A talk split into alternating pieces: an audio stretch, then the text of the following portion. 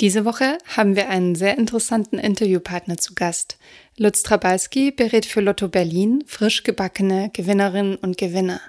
Welchen Fehler viele neue Millionäre machen, was Lutz Trabalski über Reichtum und Geld denkt, sowie wie er sein Geld anlegen würde, erzählt er uns in dieser Podcast-Folge.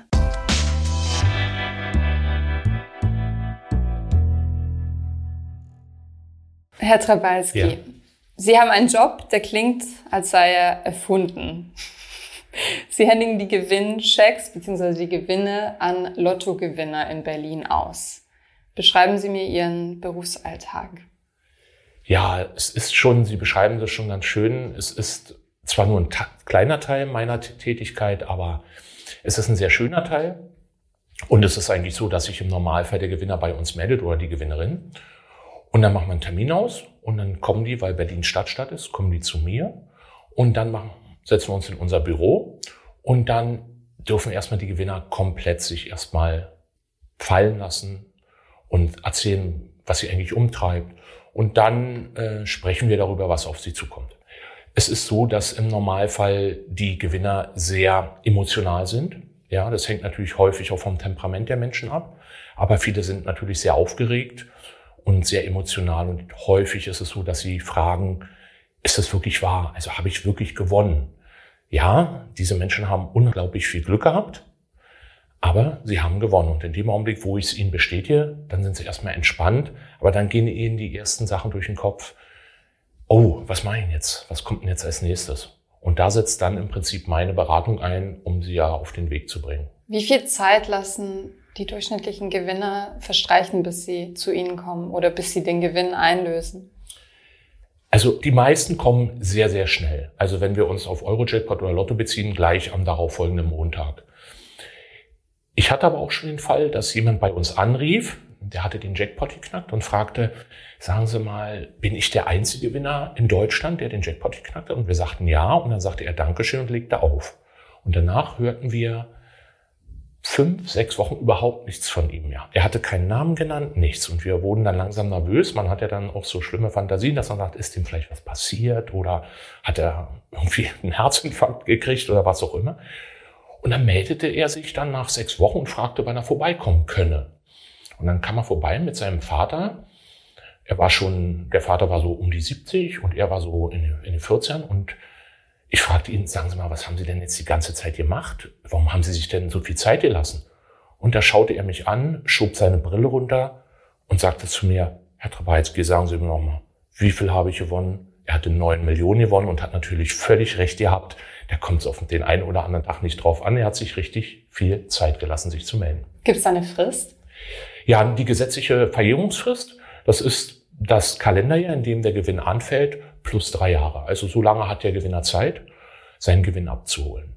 Aber wie wir kürzlich in der Presse lesen konnten, gibt es auch Menschen, die auch diese Frist verstreichen lassen. Also man hat sehr, sehr lange Zeit. Haben Sie sowas schon mal mitbekommen, dass Sie auf jemanden gewartet haben und der dann tatsächlich nicht aufgekreuzt ist? Ja, es war zur Jahrtausendwende. Wir hatten eine Sonderauslosung aufgelegt. Das heißt, es waren spezielle Bedingungen, an die im Prinzip dafür sorgten, dass man einen Gewinn erzielt. Das war genau glatt eine Million D-Mark damals noch. Und der Gewinner kam nicht. Und ähm, wir haben dann Himmel und Hölle in Bewegung gesetzt, um zu gucken, rauszukriegen, wo ist der Gewinner, kommt der vielleicht öfter in den Lottoladen. Aber wir haben es leider nicht rausbekommen und dann ist die Million Mark damals auch verfallen. Verfallen heißt bei uns allerdings, dass es den anderen Gewinnern dann über Sonderauslosung zugutekommt. Aber in Berlin hatten wir leider den Fall auch schon. Wie werde ich denn als Gewinnerin benachrichtigt, wenn ich einen dieser fetten Jackpots geknackt habe? Oder muss ich trotzdem zur Lottoannahmestelle und meine Zahlen prüfen lassen? Also im Normalfall ist ein Spielauftrag, so nennen wir diese Lottoquittung oder viele sagen auch Lottoschein, diese Spielquittung, anonym. Das heißt, Sie gehen in einen Lottoladen oder ja, in einen Lottoladen und spielen dort. Wenn Sie eine Kundenkarte benutzen, dann ist der Spielauftrag nicht anonym, dann können wir mit dem Gewinner Kontakt aufnehmen. Und was natürlich viel, viel moderner ist, ist im Internet zu spielen. Und wenn Sie bei uns spielen, dann können Sie dann im Prinzip jederzeit reingucken und sehen dann auch, hallo, ich habe gewonnen und werden dann entsprechend benachrichtigt. Wir haben jetzt schon über die Fristen und darüber gesprochen, dass manche sich mehr Zeit lassen als andere. Gab es auch schon mal jemanden in Ihrer Karriere, der oder die gesagt hat, ich habe den Schein verloren, ich hatte ja die Zahlen? Leider ja. Und da sind dann, äh, da wird's dann echt schwierig. Also wir, weil Sie dürfen nicht vergessen, dass wir wirklich äh, immer noch, ja, es gibt so ein paar Regeln, die muss man einhalten in der Buchhaltung. Und es, wir können natürlich nicht auszahlen, auch wenn der Gewinner noch so glaubhaft oder der vermeintliche Gewinner noch so glaubhaft versichert, ich habe wirklich gespielt. Und dann gibt es ein paar Regeln und dann schauen wir nach, ob es möglich ist. Und dann wird geprüft und dann muss man im Prinzip die ganze Verjährungsfrist abwarten, bis dann im Prinzip ein Gewinn auf andere Indizien ausgezahlt wird. Aber das ist die absolute Ausnahme. Also im Idealfall im Internet spielen oder eben mit Kundenkarte spielen, dann sind Sie sich ganz sicher, dass Sie auch Ihren Gewinn bekommen. Haben Sie schon mal erlebt, dass jemand zweimal bei Ihnen vorbeigekommen ist? Ja, allerdings nicht als Millionengewinner. Wir hatten das Ergebnis, dass jemand hatte fünf Richtige. Da gewinnt man so im Normalfall zwischen drei und fünftausend Euro. Das hängt von der Quote ab. Und der verabschiedete sich mit den Worten, wir sehen uns nächste Woche wieder. Ja, und dann ist man natürlich, dann sagt man, klar, ich würde mich freuen und so. Es ist auch so, also ich freue mich oder wir freuen uns über jeden Gewinner. Und eine Woche später stand er wieder in der Tür. Und dann dachten wir, okay, jetzt reizt er den Witz ein bisschen aus oder so. Aber nein, er hatte in der Woche drauf nochmal fünf Richtige. Also keinen großen Gewinn, keinen Millionengewinn, aber durchaus. Es gibt Menschen, die haben richtig viel Glück. Ja, und der war offensichtlich so einer. Glück ist ein gutes Stichwort, darum geht's ja. Ähm, die Wahrscheinlichkeit, im Lotto zu gewinnen, beträgt ungefähr null Komma null null null null null null sieben zwei Prozent. Das sind sechs Nullen nach der ersten Null. Warum spielen trotzdem mehr als sieben Millionen Deutsche regelmäßig Lotto? Ja, es gibt Menschen, die gehen so ran, wie Sie es jetzt geschildert haben, nämlich über die Gewinnwahrscheinlichkeit. Also ich, wir formulieren immer anders. Wir sagen beim Lotto Sechser mit Superzahl ungefähr eins zu hundertvierzig Millionen. Das verschwindet gering. Dann gibt es viele Beispiele von Mathematikern, was passieren muss, damit dieses Ereignis eintritt. Oder beim Eurojackpot eins zu fünfundneunzig Millionen. Aber es ist eben einfach ein Glücksspiel. Und wenn man Glück haben will, dann ist es egal, wie hoch die Wahrscheinlichkeit ist. Und deshalb spielen viele Leute, weil sie sagen, vielleicht habe ich dann in dem Augenblick auch mal Glück. Man sollte nicht Lotto spielen, weil man denkt, man könnte damit seine Lebenssituation verändern. Aber so als kleines, ich sage jetzt mal, Spaßding, was man so im Prinzip so alltäglich hat, ist es eine, eine ganz, ganz schöne Geschichte. Es ist nicht allzu spannend, weil es gibt Menschen, die sagen, nee, ich hole mir woanders den Kick. Aber es ist schon so, dass die Leute die Gewinnwahrscheinlichkeit ignorieren. Sie haben vorhin im Vorgespräch kurz angesprochen, ähm, Sie sind sozusagen der Vermittler von Träumen oder von Ideen. Wie, wie nehmen Sie Ihre Rolle bei Lotto wahr? Also es ist so, dass ich äh, etwas bediene oder wir bedienen etwas, die eigentlich mehr Träume sind. Das heißt, Menschen, wenn die ihren Lottoschein abgeben oder ihre Eurojackpot-Quittung, dann gehen die Fantasien mit den Menschen durch. Dann stellen sich vor, oh, was wäre wenn? Und dann malen sich aus, was sie damit mit dem Geld machen würden. Das ist für uns eigentlich so ein bisschen so Traumkino. Darauf, das, darauf habe ich mich schon bezogen, dass ich also im Prinzip eher Träume bediene. Aber wenn Menschen dann kommen und bei uns ähm, gewinnen, dann geht eben auch dieser Traum in Erfüllung. Ja, und meine Rolle ist es dann, aus diesem Traum, der zur Realität geworden ist, die Menschen zu erden. Also das ist meine Hauptaufgabe, die Menschen runterzuholen, ihnen die Möglichkeit zu geben, einmal völlig unbeschwert über den Gewinn zu sprechen. Weil es ist natürlich so, wer Geld hat, der hat auch viele Freunde in Anführungsstrichen. Und dazu unterscheiden, ob ich jetzt einen richtigen Freund habe oder ob der es nur auf mein Geld abgesehen hat. Da heißt es, kühlen Kopf bewahren. Und es gibt Menschen, die haben Angst davor, also die spielen Lotto und wenn sie dann den Gewinn haben, ich hatte einen älteren Herrn, ganz alten Herrn, der war, der kam so durchs Leben und hatte so sich so drauf äh, eingestellt, wie so sein Leben abläuft. Und er hatte einmal in der Woche hatte er einen Termin. Menschen, die in der D D R groß geworden sind, kennen den Begriff vielleicht bei der Volkssolidarität. Die haben so einen Seniorennachmittag und da spielen die Karten. Und dann saß der vor mir und wurde immer trauriger. Und ich wunderte mich, warum wird er jetzt immer trauriger? Und dann sagt er zu mir, Herr Trabalski, kann ich dann da noch zum Kartenspielen gehen, wenn ich jetzt Millionär bin? Und was mache ich? Lade ich die Leute jetzt alle ein? Also der war eher unglücklich, weil, weil er nicht wusste, wie er jetzt mit dem Gewinn umgehen sollte. Aber ich glaube, auch er hat es dann irgendwie die Kurve gekriegt, weil man muss irgendwie dann auch eine Möglichkeit finden, dass man sein bisheriges Leben so beibehält. Ja, kriegen Sie das öfter mit, dass Menschen dann erst realisieren, wenn sie auf Sie treffen, dass ihr Leben sich jetzt wahrscheinlich ganz schön verändern wird? Auf jeden Fall. Also es dauert auch relativ lange, bis man das so richtig realisiert hat. Viele Menschen äh, berichten mir davon, dass sie Tage, wenn, sich, wenn nicht sogar Wochen, äh, nicht äh, schlafen konnten oder schlecht geschlafen haben. Das ist ganz natürlich. Also man gehen viele Dinge durch den Kopf, bis man die geregelt hat. Und ich habe mal gesagt, irgendwie haben wir auch eine, eine Raketenstation, ähm, weil wir schießen die Menschen in, in Orbit. Also die haben vorher ihr Leben gehabt und wir schießen sie in andere Dimensionen, in andere Umlaufbahnen. Und da dann zurechtzukommen, das dauert ein Weilchen. Und es fängt damit an, dass ich eigentlich bei der Bank schon ein ganz anderes Auftreten habe. Wenn ich bisher mein Girokonto hatte und ich sag mal plus minus null oder ich habe vielleicht noch ein bisschen Minus und auf einmal bin ich Millionengewinner, dann bin ich natürlich auch eine ganz andere Klientel. So ist unsere Gesellschaft leider. Aber damit muss man auch erstmal fertig werden. Und Sie haben sicherlich auch Fälle begleitet, die nicht so gut damit fertig geworden sind? Also ich glücklicherweise nicht. Also mir ist kein Fall bekannt, dass hier einer wirklich sein ganzes Leben zerstört hat. Ähm, lag vielleicht an meiner Beratung, kleiner Spaß. Nein, aber ähm, es ist schon so, dass die Menschen, die zu uns kommen, sind schon eher älter. Obwohl meine jüngste Gewinnerin war achtzehn Jahre alt, die kam dann mit ihrem Papa. Aber es ist im Prinzip so, dass es die wenigsten Menschen aus der Bahn wirft. Es gibt sicherlich Fälle, aber es ist eigentlich eher die Ausnahme und ich persönlich kenne keinen Fall. Mhm. Verfolgen Sie die Menschen, die gewonnen haben, weiter oder ist das der erste und einzige Kontakt, den Sie haben, wenn die Menschen sich den Gewinn bei Ihnen abholen? Im Normalfall ist es der einzige Kontakt. Also es gibt dann maximal noch einen zweiten Kontakt, wenn wir noch Dinge klären müssen. Aber im Normalfall habe ich nur ganz wenig Kontakt und nur wenn die Gewinner nochmal auf mich zukommen. Also ich habe zu ein paar Gewinnern, die sich dann bei mir noch gemeldet haben, ähm, zu denen habe ich noch Kontakt. aber oder hatte Kontakt, aber es ist eigentlich nicht unser Compliance. Also ich rufe die nicht an und sage, wie geht's Ihnen jetzt und wie sieht's aus oder so. Das obliegt dem Gewinner oder der Gewinnerin, die sich dann bei uns wieder melden können und können sagen, Mensch, Herr Trabalski, ich wollte Ihnen mal sagen, hat alles gut geklappt oder ich habe da Schwierigkeiten. Da helfen wir natürlich, aber im Normalfall ist es so, dass es ein, maximal zwei Kontakte sind. Mich würde interessieren, ob Sie selbst Lotto spielen? Klar. Fragen Sie jemanden, der bei einem großen Getränkekonzern arbeitet, ich will den Namen nicht nennen, äh, ob er selbst das Getränk trinkt. Natürlich, ja, es ist schon so, dass ich, äh, dass ich spiele, aber dann werde ich häufig gefragt, na, was war der höchste Gewinn, den Sie je hatten? Ja, das waren ein bisschen was über hundert Euro, aber darum geht's ja nicht. Dann ist schon so, dass ich auch ein bisschen träume dann. Mhm. Wovon träumen Sie?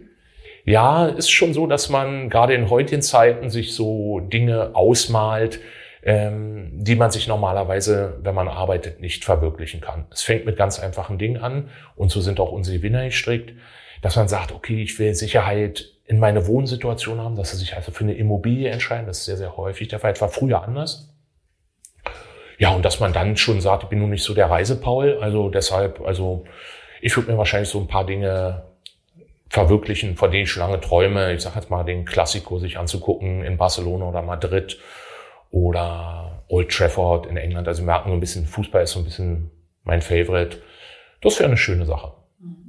Und wenn Sie tippen, haben Sie bestimmte Glückszahlen oder ist das immer individuell? Das ist immer individuell. Also ich versuche auch die Regeln einzuhalten, die ich allen gebe, die mich fragen, sag mal, was muss ich denn tippen? Ja, man kann natürlich so die Geburtsdaten so durchtippen. Das ist natürlich absolut möglich. Aber dann hat man häufig das Problem, dass die Quote nicht so toll ist. Ja, gut, jetzt können Sie sagen, na ja, gut, ob ich beim Sechser, ob ich jetzt drei Millionen oder nur eine Million habe, ist mir eigentlich egal. Hauptsache ich habe den Sechser. Aber häufig so Zwillingszahlen, Drillingszahlen, ein bisschen am Rande des Tippfeldes. Jetzt sind so Dinge, aber ich habe jetzt keine speziellen Zahlen, wo ich sage, die tippe ich immer. Bei Finanzlos haben wir auch sehr junge Zuschauerinnen und Zuschauer. Können Sie deshalb ganz kurz erklären, wie das Spiel funktioniert? Aber natürlich. Also erstmal ist so ganz wichtig, bitte erst ab achtzehn spielen. Das ist ein Spiel für Volljährige. Das ist ganz, ganz wichtig. Und dann ist die beiden Hauptspielarten ist Lotto sechs aus neunundvierzig. Also es gibt neunundvierzig Zahlen, aus denen sechs gezogen werden. Man gewinnt schon, wenn man zwei richtige mit Superzahl hat. Die Superzahl kann man nicht ankreuzen, sondern ist die letzte Zahl der Losnummer, die auf dem Spielschein steht. Und das geht hoch bis sechs richtige bis mit Superzahl. Und das ist diese Jackpot-Klasse. Dann gibt es noch die andere Variante, das Eurojackpot. Da ist fünf aus fünfzig und zwei aus zehn. Da muss man also fünf Zahlen aus fünfzig ankreuzen und zwei aus zehn. Und da ergeben sich dann auch entsprechende Gewinnklassen. Also wenn man im Internet spielt, dann hilft einem das natürlich unheimlich, dass die Applikation einem da auch weiterhilft. Wie viel Kreuze muss man machen, wenn man eins vergisst? Oder wenn man klassisch im Lottoladen spielt, gibt es auch nette Menschen, die einem dort helfen. Also es sind so im Großen und Ganzen die Spielformen, so nennen wir das. Und zweimal die Woche wird ausgelost? Beim Lotto ist es zweimal die Woche, eine Mittwochsziehung, eine Samstagsziehung und beim Eurojackpot ist es am Freitag. Und was kostet ein Lottoschein so im Durchschnitt? sechs aus neunundvierzig? Also der Einzeltipp kostet eins zwanzig. Ja, und man kann bis zu zwölf Zahlen ankreuzen. Also zwölf Felder, Entschuldigung, zwölf Felder. Ja, und dann gibt's noch Zusatzlotterien, aber das soll man sich in Ruhe angucken. Wenn wir vom Kerngeschäft sprechen, sind das die beiden Dinge, die eben im Prinzip dann da auch den Millionengewinn bescheren. Mhm. Und seit wann kann man online über Lotto offiziell spielen? Also wir haben angefangen zur Jahrtausendwende, also es ist schon ein bisschen länger her. Dann wurde das Glücksspiel im Internet verboten. Dann sind wir jetzt seit ein paar Jahren wieder am Start. Aber wir sind eben auch am Start mit vielen illegalen Anbietern. Ja, es gibt sehr viele illegale Anbieter, die den Anschein erwecken, dass sie wirklich echte und zertifizierte Lottoanbieter sind. Und da bitte immer schön drauf achten, wenn man mit achtzehn spielt, dass man guckt, wo ist der Firmensitz? Ja, und wenn da schon sowas steht wie Gibraltar oder Malta, ein bekannter Fernsehmoderator hat mal gesagt, Hände weg von der Fernbedienung. Ich sage Hände weg vom Keyboard oder vom Smartphone. Immer gucken, es ist ein bisschen schwerer, sich bei den staatlichen Lotterien anzumelden, aber dort hat man wenigstens die Gewissheit, dass man den Gewinn auch ausbezahlt bekommt. Mhm. Ähm, ich habe gelesen, dass bis tausend Euro Gewinn direkt an der Annahmestelle ausgezahlt werden können. Ist das noch aktuell? Also es ist so, dass in Berlin haben wir eine geringere Grenze. In Berlin sind es fünfhundert Euro. Mehr als fünfhundert Euro muss man sich anfordern. Das kann man über ein Formular oder einen Vordruck in jeder Annahmestelle tun. Oder man kann auch zu uns in die Zentrale kommen und kann dann dort den Gewinn zur Überweisung anfordern. Das variiert aber. Also wenn Sie sich vorstellen, ein Flächenstaat, Bayern, da kann ich sagen, so, okay, fahrt mal zu den Kollegen nach München, wenn ich in Bayreuth wohne, das ist ein bisschen weit. Also da ist die Grenze höher, da ist jetzt zum Beispiel zweitausend Euro. Also es variiert von Bundesland zu Bundesland. Wir sind mit fünfhundert so ein bisschen an der unteren Grenze. Ähm, die anderen zahlen mehr aus. Ich glaube, bis fünftausend gibt es auch Bundesländer, die bis fünftausend auszahlen. Und ab welchem Betrag kommen die Leute zu Ihnen? Früher war es so, wenn es siebenstellig wurde, das heißt, wenn es eine Million war, dann waren die Leute auf jeden Fall, äh, hatten den Wunsch, zu mir zu kommen und sich beraten zu lassen, was jetzt weiter passiert. Aber in der Zwischenzeit ist es so, wenn man im Fernsehen oder im Internet liest, man sieht nur noch Milliarden, Billionen sind wir in der Zwischenzeit schon angekommen. Ich sag mal, Gewinne bis zu ein, zwei, drei Millionen trauen sich die Leute in der Zwischenzeit alleine zu. Früher war es so, dass man dieses Geld anlegen konnte, man konnte von den Erträgen leben. Das ist heute quasi nicht mehr möglich. Also ich glaube, man braucht heute schon so vier, fünf Millionen, um dann von den Erträgen leben zu können. Ja, in der Niedrigzinsphase ist es schwierig. Aber da sind Sie die Fachleute, ja, da muss man dann anderes Podcast oder was auch immer schauen.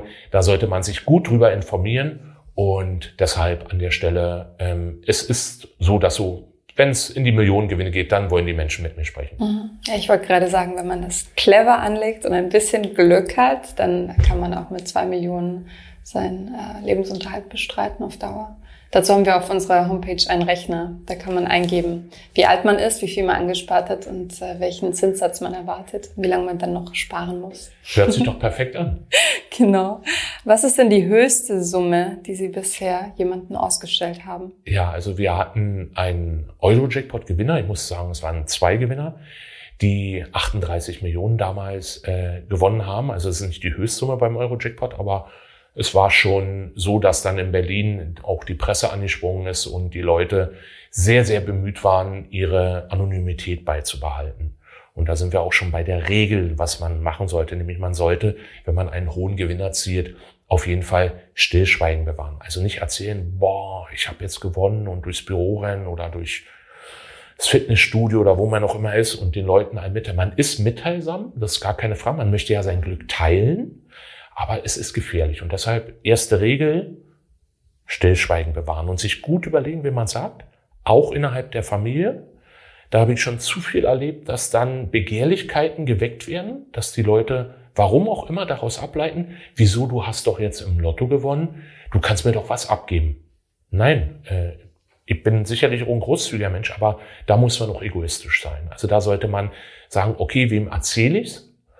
Und dann sich gut überlegen, und dann sind wir auch schon bei der zweiten Regel, sich gut überlegen, was man tut. Und da sollte man ganz, ganz lange sich Zeit nehmen, weil im Moment ist keine Not, dass man irgendwie was macht. Es geht einem, gehen einem keine Tagesgeldzinsen verloren, sondern sich aufs Tagesgeldkonto legen und erstmal ganz in Ruhe sich überlegen, was mache ich damit. Und dann kommt, und dann kommt Ihr Portal ins Spiel, dann kommt sich beraten lassen. Also sehr, sich sehr breit aufstellen, gucken, wer berät einen, gut Angebote vergleichen.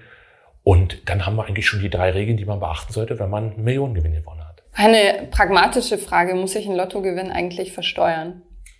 Den Lottogewinn an sich nicht. Also das ist kein Ertrag im steuerrechtlichen Sinne. Insofern ist der Gewinn selbst steuerfrei. Aber die Erträge daraus müssen dann versteuert werden und es hängt je nachdem davon ab, wie man im Prinzip, in welchen Regionen man sich bei der Steuer bewegt. Aber der Gewinn selbst ist steuerfrei. Und in welcher Form erhalte ich das Geld? Wird das überwiesen oder kriege ich einen Scheck? Wie, wie funktioniert das? Im Fernsehen sieht man ja oft diese übergroßen, übergroßen Scheine aus Pappe, aber so ist es ja bestimmt nicht. Nein. Also fast neunundneunzig Prozent der Gewinner wollen dieses Geld aufs Konto überwiesen haben. Und das ist auch der sichere Weg, weil wir bekommen im Normalfall im Nachlauf von der entsprechenden Bank dann auch einen Kontrollanruf und die sagen, woher stammt dieses Geld? Also Stichwort Geldwäschegesetz. Das ist ganz, ganz wichtig. Wenn Sie mit einem Verrechnungscheck losgehen, dann wird es schon schwierig, weil Barschecks erstellen wir nicht und es gibt vor allen Dingen auch kein Bargeld. Und diese Schecks muss man ja auch irgendwo bei einem Bankkonto einreichen. Und deshalb ist es wichtig, und dass man da einen sicheren Weg geht, um sich nicht Schwierigkeiten aufzuhalsen. Die Gewinner bekommen zwar von uns eine Gewinnbescheinigung für steuerliche Zwecke. Dort steht drin, dass Person X so und so viel im Lotto gewonnen hat oder im Eurojackpot. Und das sollte man immer gut aufheben, weil wenn man das Geld irgendwo investiert, man kauft sich irgendwie was und dann kommt vielleicht irgendwann mal die Steuer und sagt, na sagen Sie mal, wo haben Sie das Geld her? Fragen die Herren von der Steuerfahndung oder auch die Damen und dann sagt man, habe ich im Lotto gewonnen, dann lachen die natürlich erstmal herzlich, aber dann lachen sie als Letzte, weil sie die Gewinnbescheinigung rausziehen und sagen, hier, doch, es stimmt. Also ganz, ganz wichtig, auf dem Weg die Gewinnbescheinigung gut aufheben. Und was Sie auch als goldene Regel genannt haben, ist, dass man erstmal gut überlegen soll, wem man davon erzählt. Ähm, warum ist das so wichtig? Welche Geschichten haben Sie erlebt? Also ich hatte den Fall, dass ähm, eine Mutter mit ihrem Sohn kam und die Mutter hatte eigentlich gespielt und die war schon alt, sehr alt, würden wahrscheinlich viele sagen. Und die hat gesagt, ah, ich kann mit dem Geld gar nichts mehr anfangen, ich gebe es meinem Sohn. Problem war, hört sich jetzt ein bisschen an wie im Märchen, er hatte auch noch einen zweiten Sohn. Und dann fing es schon an, der zweite Sohn sollte davon nichts wissen. Aber auch der erste Sohn war ziemlich, ich sage jetzt mal, anstrengend. Es dauert immer einen Augenblick, bis das Geld überwiesen wird und bis es gut geschrieben wird. In der Zwischenzeit geht es deutlich schneller, aber zu der Zeit war das so, dass es schon ein paar Tage dauern konnte. Und dann rief der also ständig an, äh, wo denn das Geld bleiben würde. Der hatte sich schon irgendwie auf dem Weg nach, durch Deutschland gemacht und so weiter und so fort. Aber jetzt kam sein Bruder ins Spiel und der hatte irgendwie spitz gekriegt, dass sein anderer Bruder einen Gewinn erzielt hat. Und dann sind die sich wohl ziemlich... Heute würde man neudeutsch sagen, hatten ziemlich einen Beef miteinander. Und dann rief irgendwann der andere Bruder auch an und sagte, sagen Sie mir doch, was er gewonnen hat. Und ich will es wissen. Natürlich sagen wir das nicht. Aber Sie merken, Brüder, also enger geht ja der, der Verwandtschaftsgrad schon gar nicht mehr. Und selbst da war es ein Problem zwischen den beiden, weil dann Neid aufkommt. Also man muss sich das gut überlegen. Und wer mal so ein bisschen so sein... seine Familien scannt, da gibt's auch immer so ein bisschen die die arme Sau, die so und so nie Geld hat und wenn die irgendeine Familienfeier ist, dann sagt man, okay, ich lade die ein oder wie auch immer. Die gibt's in jeder Familie, würde ich sagen, und schon alleine das ist ein Grund, dass man hier keine Begehrlichkeiten wächst. Man sollte natürlich auch, das finde ich ist eine schöne Sache, wenn man Geld gibt und deshalb sollte man aber sich gut überlegen, wie man das kommuniziert innerhalb der Familie. Also wir raten immer, sich eine Legende auszudenken. Jetzt werden Sie sagen, was ist eine Legende? Also Wenn Sie auf einmal ein großes Auto vor der Tür haben oder Sie machen eine große Reise oder Sie haben sich eine Eigentumswohnung gekauft, dann fragen sich Ihre Angehörigen natürlich, wo hat denn der oder die das Geld her? Und dann sollten Sie eine gute Geschichte parat haben, dass Sie sagen, ja, ich hatte mal vor geraumer Zeit, habe ich Glück gehabt und dann hatte ich eben äh, fünf Richte mit Superzahl, da ist man so bei einem kleinen sechsstelligen Betrag. Und überraschenderweise diesen Betrag gönnen einem viele. Also da ist der Neidfaktor nicht so hoch. Und dann sagt man, das habe ich angelegt. Oder man sagt, man hat es geerbt. Da wird es natürlich dann schon schwierig, wenn es in der Familie ist, weil die kennen ja alle. Äh, da wird es ein bisschen schwierig. Aber wir sagen immer, geben Sie einen Lottogewinn oder einen Lotteriegewinn zu, aber bauen sich eine Geschichte und sagen, ja, das ist schon so und so lange her, gucken auch nach, wie die Quote war, um dann denen auch zu sagen, ja, es war genau hundertvierundachtzigtausendfünfhundertzwölf Euro, damit die sagen, das hat ja alles sich ausgedacht oder sie. Also eine Legende bauen, damit man den Reichtum erklären kann, weil die drumherum fragen natürlich, wo hat die auf einmal das Geld her? Und glauben Sie, dass die drumherum sich auch eher erlauben, also etwas äh, anzufragen, anzufordern, gerade in der Familie, wenn es ja ein Lottogewinn ist und nicht hart erarbeitetes Geld? Auf jeden Fall, auf jeden Fall. Also sie wollen wirklich im wahrsten Sinne des Wortes vom Glück, am Glück teilhaben. Und wie ich es am Anfang schon gesagt habe, die leiten da regelrecht ein, ein Recht daraus ab, aber du hast doch jetzt und du kannst doch. Und das ist natürlich eine ganz, ganz blöde Situation. Und ich finde es immer besser, wenn man in der Situation des Agierenden ist, das heißt, ich gebe dem fünftausend Euro und damit kann er machen, was er will. Man muss auch sehen, wenn man schenkt, äh, da gibt es natürlich auch steuerliche Belange. Also Schenkungssteuer ist die dümmste Steuer, die man überhaupt entrichten kann. Ja, da gibt es Steuersätze, da muss man sehen, Freibeträge gibt es, ähm, wo man dann sagen kann, okay, äh, wie viel kann ich wem schenken? Das hat was auch mit den Jahren zu tun, aber da sollte man wirklich einen Fachmann fragen. Äh, das hängt von der privaten steuerlichen Situation ab, aber es gibt Freibeträge, die staffeln sich nach Familiengrad. Also ich kann meinem Bruder mehr Geld äh, schenken als dem Cousin zum Beispiel. Ja? Da sollte man drauf achten, weil Schenkungssteuer ist wirklich die dümmste Steuer ever. Ja? Es gibt ja diesen Spruch, ähm, sei vorsichtig, was du dir wünschst, denn du könntest das kriegen. Haben die schon Lottogewinner und Gewinnerinnen erlebt, die überfordert waren, die vielleicht sogar bereut haben, dass sie gespielt haben, weil sich ihr Leben eben drastisch ändert dadurch und neue Fragen aufkommen? Also diese Weisheit, die finde ich super gut, weil sie trifft zu. Also es gibt Menschen, wir hatten vorhin von dem älteren Herrn gesprochen, der eigentlich sich gefreut hätte über ein, über ein paar tausend Euro, vielleicht ein paar zehntausend, aber dass er gleich einen Millionengewinn hatte. Also es ist schon so, dass viele dann gar nicht sich das bis zum Ende überlegt haben. Und das ist auch ganz normal. Man stellt sich vor, was man für schöne Dinge machen kann, aber was jetzt eigentlich auf einen zukommt. Schon alleine, zu welcher Bank gehe ich jetzt? Welches Bankkonto? Was muss ich steuerlich bedenken? Das sind ganz, ganz wichtige Dinge, die einen dann äh, im Prinzip eher unglücklich machen. Also ich sage immer, wenn jemand zu mir kommt, äh, dann hat er nicht keine Probleme mehr, sondern er hat andere. Da sagen ganz, ganz viele Menschen, würde ich gerne mit dem tauschen, ich auch. Aber im Prinzip ist es schon so, dass der Gewinn auch eine Last sein kann. Und das ist bei dem einen oder anderen Menschen ist das so. Ich könnte mir auch vorstellen, dass sich Beziehungsdynamiken dadurch verändern könnten.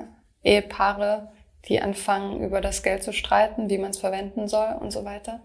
Wenn Sie das jetzt ansprechen, natürlich hatte ich auch die Fälle, klar, ähm, solange man noch ein Paar ist, fängt ja schon an, ist man verheiratet oder hat man eine, eine, eine eheähnliche Gemeinschaft oder wie auch immer.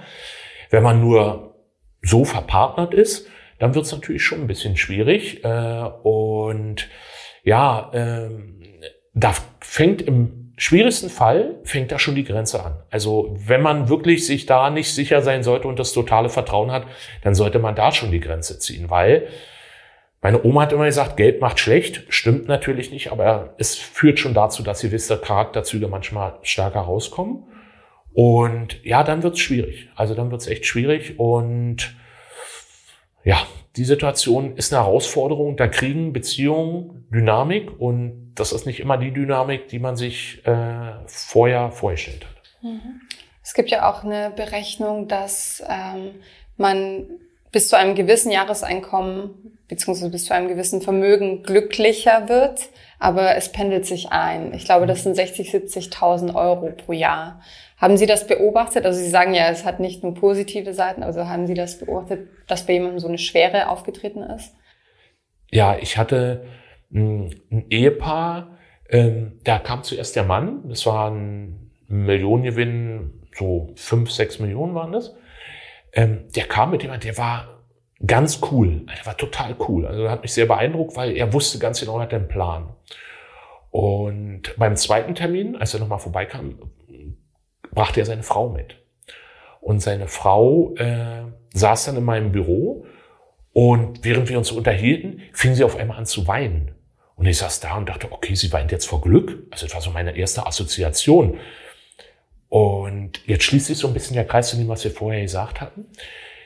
Die hatten das, und jetzt bitte festhalten, die hatten das ihren Kindern erzählt. Die Kinder waren siebzehn und fünfzehn. Und dann ging es natürlich auch im Kopf ab. Äh, was passiert jetzt, wenn die das rumerzählen? Wenn man viel Geld hat, wird man dann auch im Prinzip Ziel von Kriminellen, ja, Kindesentführung. Das Kind der Frau, in dem Augenblick schoss dir das wohl durch den Kopf. Und natürlich hat sie sich auch über sich selbst geärgert. Wenn man einem siebzehnjährigen oder einem fünfzehnjährigen erzählt, du, wir haben im Lotto gewonnen, und auch einen Betrag, wo man sich über das Arbeiten eigentlich keine Gedanken mehr machen muss, dass man dann die Kindermotivation in der Schule, wenn der Lehrer sagt, du, wenn du was anständig werden willst, musst du ja lernen, und guckt dir hin und sagt, Freunde, meine Eltern haben im Lotto gewonnen. Also es gibt schon einen Zufriedenheitsgrad, aber beim Gewinn ist es natürlich schwierig. Das hängt dann von den Erträgen ab. Wenn man das schafft, ist so, dass man sich in dem Range-Bereich bewegt, wie Sie es gesagt haben, ja, dann ist es sicherlich kein Problem. Aber zu viel überfordert viele, und so schließt sich ein bisschen der Kreis. Glauben Sie, es ist einfacher, reich geboren zu sein, als über Nacht reich zu werden? Oh, das ist eine schwierige Frage. Also ich glaube, dass es immer eine Charakterfrage ist. Also es gibt Menschen, die äh, ein, schwierig, ein schwieriges Leben haben, eine schwierige Vita haben, aber die kriegen es hin. Also, und es gibt Menschen, die werden reich geboren und kriegen es auch überhaupt nicht hin. Also die Wertschätzung ist, das ist meine Meinung, ist nicht empirisch belegt, aber schon so, dass Menschen, die immer so in die festigten Bahnen sich bewegt haben, dass die mit so einem Gewinn besser auskommen und dann auch keine Probleme haben, dann den Rest des Lebens zu gestalten. Wenn Menschen, die sich, die viel Geld haben, na klar, für die ist es einfacher, aber die spielen auch kein Lotto oder die spielen auch kein Eurojackpot, weil das ist für die nicht interessant. Die bewegen sich im anderen Glücksspielsegment.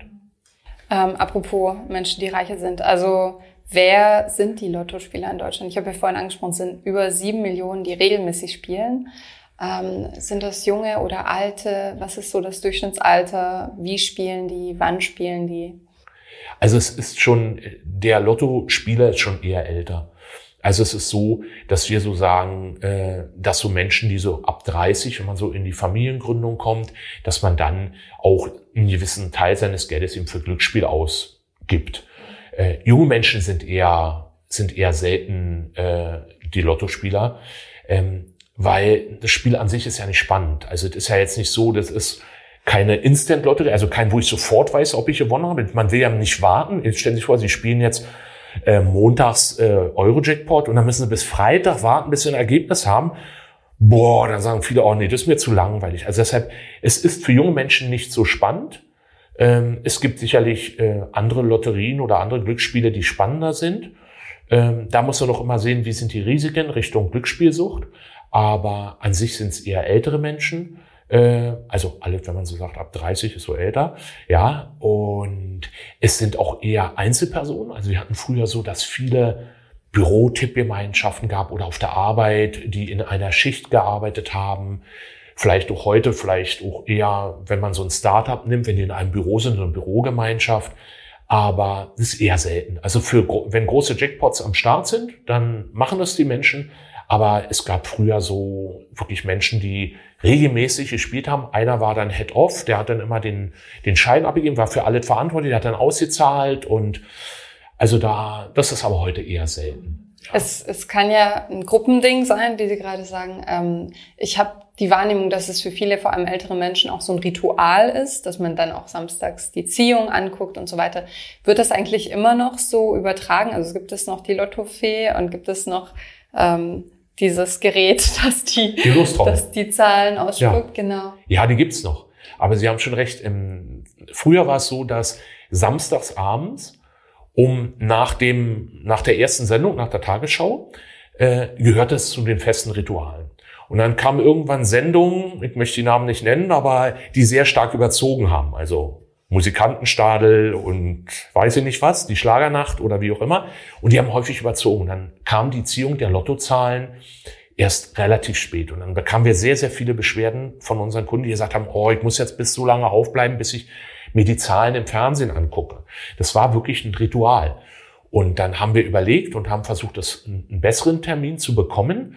Und in der heutigen Zeit ist es nicht mehr möglich, für einen einigermaßen adäquaten Preis zu der Sendezeit die Ziehung im Fernsehen zu bringen.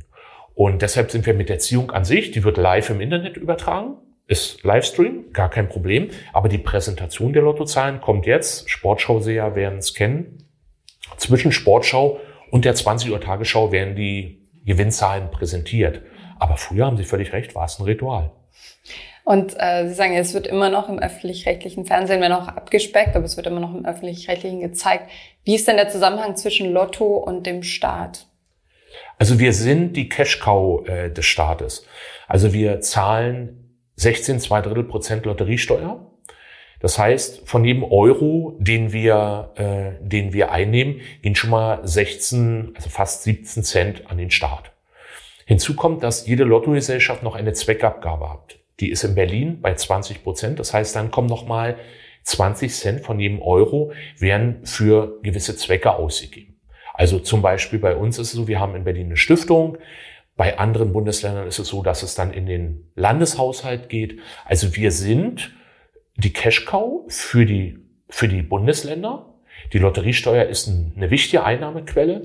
Und wenn es gut läuft, dann gibt es Bundesländer, die an der Stelle eben auch das Geld zweckgebunden einsetzen, so wie in Berlin. In Berlin muss ein Teil der Erträge, die über die Lotteriesteuer kommen, an den für Kinder und Jugendliche und für den Sport ausgegeben werden. Das ist in anderen Bundesländern nicht unbedingt der Fall, aber wir sind unabhängig vom Staat, wir sind staatlich konzessioniert, also wir haben eine Konzession zu gewissen Bedingungen und wir müssen, haben vor allen Dingen einen ordnungspolitischen Auftrag. Und jetzt kommt schwere Kost.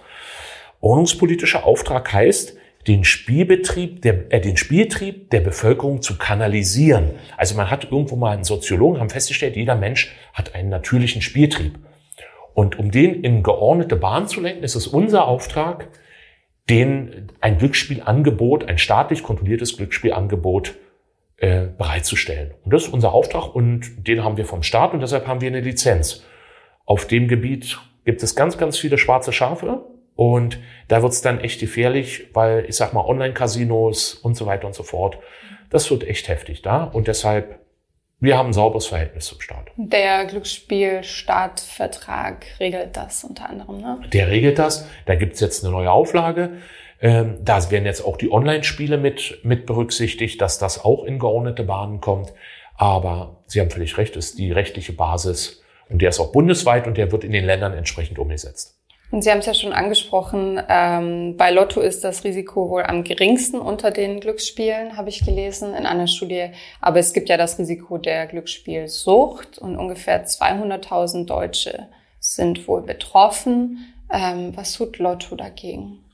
Also wir haben da ganz, ganz strenge Regeln. Also die erste Regel ist, dass bei der Tippabgabe geprüft wird, ist derjenige achtzehn. Ja, das ist ganz, ganz wichtig, weil wenn man sich im Internet anmeldet, das ist dann manchmal ein bisschen schwer, dass man oder schwierig, weil der Anmeldeprozess dauert relativ lange oder ist sehr komplex. Und hier achten wir drauf, dass, dass unsere Spieler und Spielerinnen achtzehn sind. In der Lottoannahmestelle ist es so, dass die Annahmestellen gehalten sind, nach Regeln den Ausweis zu kontrollieren. Also wenn sehr jung aussehende Menschen kommen, da haben wir häufig Beschwerden, die sind dann fünfundzwanzig und sagen dann, ich musste meinen Ausweis zeigen, das kann doch gar nicht sein. Ja, jeder weiß, es gibt Menschen, die sehen älter aus, die sehen jünger aus, man kennt es von der Alkoholabgabe in Supermärkten, man sieht ihnen ihr Alter gar nicht an. Dann, das ist ganz, ganz schwierig, dann ist es so, dass unsere Bedienkräfte in den Annahmestellen geschult werden, also sie bekommen regelmäßig äh, Jugendschutzschulungen und äh, auch Suchtschulungen, dass man also auffällige, auffällig spielende Menschen vielleicht mal anspricht und sagt, sagen Sie mal, wissen Sie, haben Sie das im Griff und so weiter. Da gibt es also auch Techniken, wie man das bei einem Menschen erfragen kann. Man kann nicht immer sagen, nein, irgendwas interessiert Sie das. Okay, dann ist natürlich Ende mit dem Gespräch. Aber da tun wir eine Menge. Wir klären sehr viel auf. Es gibt also auch Broschüren für Selbsttests, wo man selber ausfüllen kann, bin ich denn die Pferde, weiß ich gar nicht, wie sieht's denn aus? Und ähm, das sind so die Dinge, die wir machen. Und wir machen auch und Testkäufe, um zu gucken, ob wirklich unsere Bedienkräfte in den Annahmestellen, so nennen wir die, die Angestellten dort, ob die eben auch nach unseren Regeln arbeiten.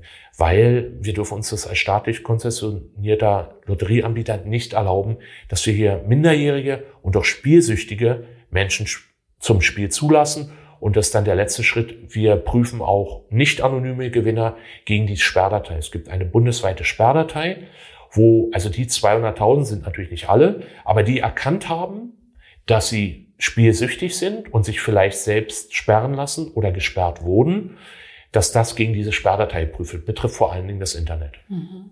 Sie haben ja vorhin schon angesprochen, dass es eine Zeit lang verboten war, online Lotto zu spielen. Ähm, ist denn in der Zwischenzeit auch mal ein generelles Glücksspielverbot ähm, im Gespräch gewesen? Nein, also ich glaube, es ist allen Beteiligten klar, dass man dieses dann voll in den in andere Kanäle schieben würde. Ja? Also es würde voll in die Illegalität gehen. Wir haben eine ähnliche Situation mit mit anderen Dingen, die komplett verboten werden. Also das, was ich vorhin gesagt habe, dieser ordnungspolitische Auftrag, den Spieltrieb zu kanalisieren, das hat auch der Staat erkannt. Und deshalb lieber legal und sauber spielen. Man weiß, was mit meinem Geld passiert oder dass ich auch sicher sein kann, dass ich meinen Gewinn bekomme. Also ein komplettes Glücksspielverbot ist unrealistisch und jeder, der das fordert, der zieht sich die Hose mit der Kneifzange an. Also das ist wirklich Unsinn, das zu fordern, aber man sollte verantwortungsvoll spielen. Und was ist mit der Werbung für Glücksspiel? Ja, also wir sind in der Zwischenzeit vom Begriff Werbung eigentlich weg, weil wir dürfen nicht werben. Es gibt Anbieter im Internet, die kennt man vielleicht, die arbeiten viel mit Emotionen, ja, wo dann, ja, und ich hab jetzt gewonnen und dann schlägt der einen Purzelbaum oder ein Rad und Lametta kommt vom, vom Himmel und so. Das dürfen wir nicht, also als staatliche Lotterie, weil wir dürfen keine Emotionen bedienen in dem Sinne, dass wir sie anheizen. Also wir dürfen den Spieltrieb nicht anheizen. Wir dürfen darüber informieren, dass es einen Jackpot gibt. Das ist ganz, ganz wichtig. Aber wir dürfen jetzt nicht sagen, spiel und du wirst glücklich oder spiel und du wirst reich. Das sind Botschaften, die wir nicht transportieren. Anders ist es bei den Soziallotterien. Es gibt zum Beispiel Aktion Mensch oder auch die Fernsehlotterie. Die dürfen werben, weil sie sogenannte Good Causes haben. Also sie haben einen guten Grund, nämlich die Wohltätigkeit. Wohl weiß ich, dass wir auch eine Lotterie haben, die Glücksspirale, die auch ausschließlich für wohltätige Zwecke ist. Aber da gibt es so eine kleine Ausnahme. Also wenn jemand sagt, na, ich habe doch aber schon Werbung auch von einer, von einer A D-Fernsehlotterie gesehen, dann sind es welche, weil die sagen, ja, wir tun ja Gutes auch mit dem Geld. Also deshalb, das sind so die Aussagen. Aber ansonsten, ich will nicht sagen, wir haben ein Werbeverbot, aber wir haben ganz strenge Richtlinien, wie wir informieren dürfen. Wir haben jetzt schon viel über ähm, die Schattenseiten eines großen Gewinns gesprochen, auch über das ähm, ja, Risiko, Geld auszugeben, ohne je etwas zu gewinnen. Würden Sie denn Ihren Kindern also erlauben oder, oder empfehlen, sogar Lotto zu spielen? Also meine Tochter ist jetzt achtzehn, also insofern kann ich ihr das guten Gewissens erlauben. Und äh, es ist natürlich äh, eine Sache, wie jeder, wie jeder selbst, ob er das mag. Also ich würde, aber ich finde, das ist nichts Schlimmes. Und das, was ich vorhin gesagt habe, das mit den Träumen, das ist äh, ganz, ganz wichtig, dass man eben so ein bisschen träumen kann, dass man so ein bisschen sagen kann, Mensch, was mache ich denn mit dem Gewinn? Und deshalb würde ich meiner Tochter sagen, klar, spiel, aber immer in deinem Budget. Also im Moment hat sie nicht so viel Geld. Also würde ich sagen, versuch nicht, das Glück zu zwingen, weil ich habe in meiner ganzen Karriere, haben Sie es vorhin genannt, in meinem ganzen Berufsleben noch nie jemanden kennengelernt, der mehrfach mit System gewonnen hat. Der gesagt hat, ich habe bei, bei Lotto oder bei Eurojackpot, ich habe ein System und äh, ich komme nächste Woche wieder, ist Unsinn. Also das wirklich, wer sowas erzählt, erzählt Unsinn. Ähm, das, das funktioniert nicht. Also deshalb, man hat Glück oder man hat kein Glück. Wir bei Finanzfluss geben Informationen zur Geldanlage. Ne? Die haben mir gesagt, dafür sind die Bankberater zuständig. Das ist nicht auf ihrem Schreibtisch. Aber ähm, sie haben erwähnt, dass sie Glücksspiel auch als potenziellen Teil eines Portfolios sehen. Was meinen Sie damit? Ich meine damit, dass ähm, jeder Mensch, wenn er so gerade in dem Alter, das ich vorhin gesagt habe, sich überlegt, was gebe ich für was aus. Und dann gibt's immer so einen, so einen kleinen Teil oder manchmal auch bei anderen einen größeren Teil, den nenne ich persönlich Spaßgeld. Also den gebe ich aus, wenn ich am Wochenende irgendwo hingehe oder ich gehe essen oder womit man sich so persönlich belohnt. Und einen Teil davon gibt man für solche Dinge aus. Also, dass man auf dem Jahrmarkt oder auf dem Rummel äh, sich da mal an der Losbude ein Los kauft, ob man sich vielleicht mal ein Rubbellos kauft, also man sofort sieht, dass ein Gewinn ist, oder man spielt eben Lotto. Und dieses Portfolio ist natürlich auch größer. Also es gibt zum Beispiel ja auch ähm, Spielcasinos, wo man ab achtzehn dann auch dieses Glücksspiel, dann diesem Glücksspiel frönen kann, wie man früher gesagt hat. Oder es gibt auch heute kaum noch Kartenspiele, doch wahrscheinlich eher so Poker, ja, so in Pokerrunden, ja, Blackjack. Das sind so Dinge, wo man dann vielleicht auch sagt, ja, auch hier gebe ich Geld aus, und das nennen wir Portfolio. Also wir sind als Lotterieanbieter ein kleiner Teil des Portfolios, und wenn Menschen ein Budget haben, dann geben sie gewisse Anteile dafür aus, und manche geben mehr fürs Roulette aus oder fürs, für den Blackjack und andere eben mehr fürs Lotto, aber immer im Rahmen hoffentlich seiner persönlichen finanziellen Möglichkeiten. Darf ich Sie aus Interesse für unsere Community fragen, wie Sie privat Ihr Geld anlegen? Oh Mann, ich bin, ich war jetzt schon zweimal bei Ihnen auf Ihrer Seite und habe mir Dinge angeguckt, weil gerade heute, wenn man Gewinne erzielen will mit seinem Vermögen, dann muss man äh, auf jeden Fall in Aktien gehen, ja. Und da ich jetzt noch nicht der Aktien, großer Aktienkenner bin, habe ich mich privat eigentlich in so einen äh, Fonds, einen Aktienfonds, der eben von Banken verwaltet wird. Da guckt man dann, wie sind die geratet, wie hoch ist, äh, wie viele Sterne haben die. Sie werden zum Teil mit Sternen oder mit, mit einer Skalierung dann bewertet. Und dann überlasse ich das den Profis. Mein einziger Versuch, meinen Einzelwert äh, zu gehen, ist so gnadenlos in die Hose gegangen. Aber ich habe mich an den alten Aktienguru gehalten, Kostolani, den werden viele nicht mehr kennen. Der hat mal ein Buch geschrieben und der hat gesagt, investiere nur das Geld in Aktien, was du wirklich übrig hast. Und das habe ich auch versucht, aber in der Situation ist in die Hose gegangen. Deshalb bin ich eher konservativ, verlasse mich drauf, dass diese Fonds seriös verwaltet werden, und so lege ich mein Geld an.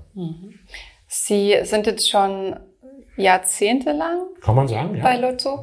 Ähm, und ich habe nur grob anrecherchiert, dass die Geschichte des Lottospiels ja auch schon sehr lange zurückgeht und unter anderem Lessing auch Lotto gespielt hat. Das fand ich ganz interessant.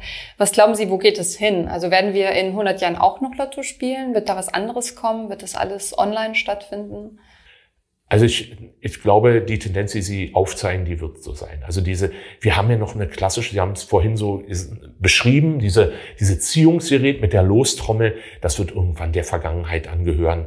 Ähm, da wird über einen Zufallsgenerator, so haben wir es schon bei Keno, Keno ist auch ein Spiel, was wir anbieten, da wird es äh, über einen Zufallsgenerator, diesen Zufallsgenerator hat das Max-Planck-Institut entwickelt, aber nichtsdestotrotz kommen aus irgendeiner Blackbox irgendwelche Zahlen. Und ähm, das ist für viele noch sehr, ja, undurchsichtig. Also die haben da nicht viel Vertrauen, auch wenn man genauso bei Kugeln ähm, manipulieren könnte. Aber im Prinzip wird es dahin gehen. Also ich glaube, es geht Richtung Online-Spiele. Auch die Ziehung wird online laufen. Ähm, das wird, denke ich, mir die Zukunft sein. Aber ich glaube, es wird immer, es wird immer Glücksspiele geben. Aber die Ausprägungen werden sich eben verändern. Ähm, aus Ihrer Erfahrung, wie spielen Menschen in anderen Ländern, oder was ist typisch deutsch, wenn man sowas überhaupt benennen kann? Also typisch deutsch ist wirklich Lotto. Also es gibt einige Länder, die das anbieten, aber wir haben jetzt schon mehrmals über Eurojackpot gesprochen. Das ist ja eine europäische Lotterie und da sind ja sehr, sehr viele europäische Länder mit dabei. Und wir machen die Erfahrung, dass die bisher nicht sowas wie Lotto hatten. Also dieses sechs aus neunundvierzig ist im deutschsprachigen Raum relativ verbreitet. Es gibt in Holland oder in den Niederlanden gab es auch eine Variante. Aber wenn man so in den skandinavischen Raum geht, da war es Neuland. Und äh, deshalb äh, ist es an der Stelle so, dass wir in Deutschland an diese Zahlen Lotto gewöhnt sind, damit groß geworden sind. Und in anderen Ländern gibt es andere Glücksspielarten, andere Lotterien, auch andere Spielformeln, wie wir das nennen. Das ist schon zum Teil unterschiedlich. Und wir haben ja die Briten, äh, die ja so ein Wettvolk sind, ja, die wetten ja auf alles, was ist, die kommen, da sind wir, sind wir erst in den letzten Jahren oder Jahrzehnten, letzten zwei Jahrzehnten sind wir eigentlich erst dahin gekommen, auch im Wettenbereich was anzubieten, wobei da natürlich immer die Manipulationsgefahr relativ groß ist. Was entgegnen Sie Kritikern, die sagen, ähm, die Lottogelder sind dumm in Steuer? Den Spruch gibt's ja, beziehungsweise es lohnt sich ja überhaupt nicht, damit zu machen. Okay, würde ich denjenigen nicht versuchen zu überreden. Also da denke ich mir, das ist okay. Also wenn so eine Menschen begegnen uns oft auch über die Gewinnwahrscheinlichkeit, was wir am Anfang gesagt haben. Dem würde ich auch nicht versuchen zu überzeugen, weil wenn er sagt, es ist nichts für ihn, dann ist es okay. Die Menschen dann als dumm oder dass es eine Dummsteuer ist, das tut mir ein bisschen weh, weil es gibt sehr, sehr viele, man unterschätzt dann unsere Kundinnen und Kunden, es gibt sehr, sehr viele Menschen, die sagen, ach, wenn ich nicht gewinne, dann gewinnt wenigstens, in unserem Fall, die Stadt Berlin, weil viele Dinge, wir sitzen hier auch in der Nähe von sehr vielen Einrichtungen, die Geld von uns bekommen, das Mauermuseum zum Beispiel in der Bernauer Straße bekommt, äh, hat auch Geld bekommen. Also es gibt sehr, sehr viele gute Gründe, Lotto zu spielen, wenn man sagt, das ist meine Art zu spenden. Ein Vorstand, der mal war, so nennen wir unsere Geschäftsführer, weil wir eine Anstalt öffentlichen Rechts sind, der hat mal gesagt, eigentlich müssten wir Spendenbescheinigungen ausstellen, ja, für einen gewissen Teil unseres Einsatzes. Aber es ist, also es tut mir weh. Also wenn, wenn Leute, weil wer nicht spielen will, soll nicht spielen, alles gut. Aber wer das spielen möchte, der tut es aus unterschiedlichen Gründen. Der eine tut's, weil er hofft, dass er Glück hat. Und der andere tut's, weil er sagt, noch wenn ich nicht gewinne, dann tue ich wenigstens was Gutes. Und so ist es doch okay. Mhm. Ähm, vielen Dank, dass Sie so viele interessante Anekdoten geteilt haben. Ist Ihnen noch eine im Kopf, die äh, Sie besonders lustig, interessant, traurig, faszinierend fanden? Also ich könnte Ihnen ganz viele nennen. So lustig ist bei mir eher weniger. Also es gibt auch den lustigen Fall. Aber ich will Ihnen vielleicht den Fall sagen, der mich am meisten bewegt hat. Und zwar ist es auch schon ein paar Jahre her und ich war nicht in meinem Büro und man sagte mir, dass eine Gewinnerin auf mich warten würde. Ich kam dann die Treppe hoch und sah die Gewinnerin, die war in Begleitung ihrer Freundin und sie war schon etwas älter. Sie war etwas über fünfzig. Und sie saß dann in meinem Büro. Sie hatte einen Millionenbetrag gewonnen. Und war sehr ruhig und ich fragte sie, wie es dir denn jetzt so gehen würde. Und auf einmal hatte sie auch Tränen in den Augen und sagte, das wäre das erste Mal in ihrem Leben, dass sie Glück gehabt hätte. Und ich fragte dann, ob sie mir das vielleicht kurz erläutern könnte. Und dann hat sie mir eine sehr tragische Geschichte erzählt. Und zwar hat sie ihr Kind verloren. Und es war noch so, dass es von einer, sie hat ihr Kind, das spielte im Hof und damals gab es noch, das ist für heute unvorstellbar, so eine Teppichklopfstange. Die war in einer Brandmauer eingelassen. Das gab es früher in Berlin in Hinterhöfen. Und wie Kinder so sind, tonen sie da auch. Und das Kind hat an dieser Brandmauer getont und ist dann von dieser Brandmauer erschlagen worden, weil die zusammenstürzt. Und das sah sie aus dem Fenster, ist dann runtergerannt und hat ihr Kind verloren. Und das hat mich so bewegt. Und auch jetzt, wenn ich es erzähle, auch wenn man es mir nicht glaubt, weil ich ja hier lange Ärmel habe, aber äh, ich habe heute noch, ich habe heute noch eine Gänsehaut, wenn ich die Geschichte erzähle, weil die Frau war so authentisch und das passte auch irgendwie so ins Bild. Die hat auch in ihrem Leben eigentlich, sie war nicht verheiratet, sie hat auch keine weiteren Kinder gehabt und sie hat eben einfach Glück gehabt. Und am Ende fragte ich sie, was sie denn jetzt machen würde mit dem Geld. Und sie hat natürlich überlegt, dass sie mit ihrer Freundin, die sie begleitete, eine schöne Reise macht, eine Kreuzfahrt oder wie auch immer. Aber was sie mir dann gesagt hat, ist, im Supermarkt, ich werde mir nie mehr verpackte Wurst kaufen. Jetzt wissen wir, dass verpackte Wurst in der Zwischenzeit einen, einen hohen Qualitätsstandard haben kann. Aber ihr Traum war es eben, diese Wurst, diesen Aufschnitt an der Bedienungstheke zu kaufen. Und deshalb kommt der Spruch, wenn man so ein bisschen guckt, manchmal ist Glück eben auch hundert Gramm Gänseleberpastete. Und das war für sie dann eben wirklich das Glück. Und das war eine Geschichte, die mich sehr, sehr bewegt hat, weil so ein Schicksal, so ein schweres Schicksal dahinter steht. Und äh, davon gibt es einige. Also es ist so, die Menschen, die zu mir kommen, sind häufig, das ist ein Schnitt durch die Gesellschaft. Und es sind Menschen, die viel erlebt haben in ihrem Leben. Und deshalb, das war eine Geschichte, die mich sehr bewegt hat. Mhm. Danke fürs Teilen. Und danke, dass Sie sich Zeit genommen haben, mit uns zu sprechen. Gerne. Hat mich sehr gefreut. Mich auch. Dankeschön. Ich hoffe, diese Podcast-Folge hat dir gefallen. Wenn ja, dann zöger doch nicht, in deinem Umfeld über diesen Podcast zu sprechen, bei Freunden und Bekannten. Ich denke, es gibt auch in deinem Umfeld viele Menschen, die sich für das Thema finanzielle Bildung interessieren oder interessieren sollten. Wenn du auf iTunes bist, würden wir uns auch freuen, wenn du uns eine positive Bewertung dalässt. Das hilft uns, den Podcast noch einfacher auffindbar zu machen. Alle wichtigen Links und Verweise findest du wie immer in den Shownotes zu diesem Podcast. Vielen Dank fürs Zuhören und bis zum nächsten Mal.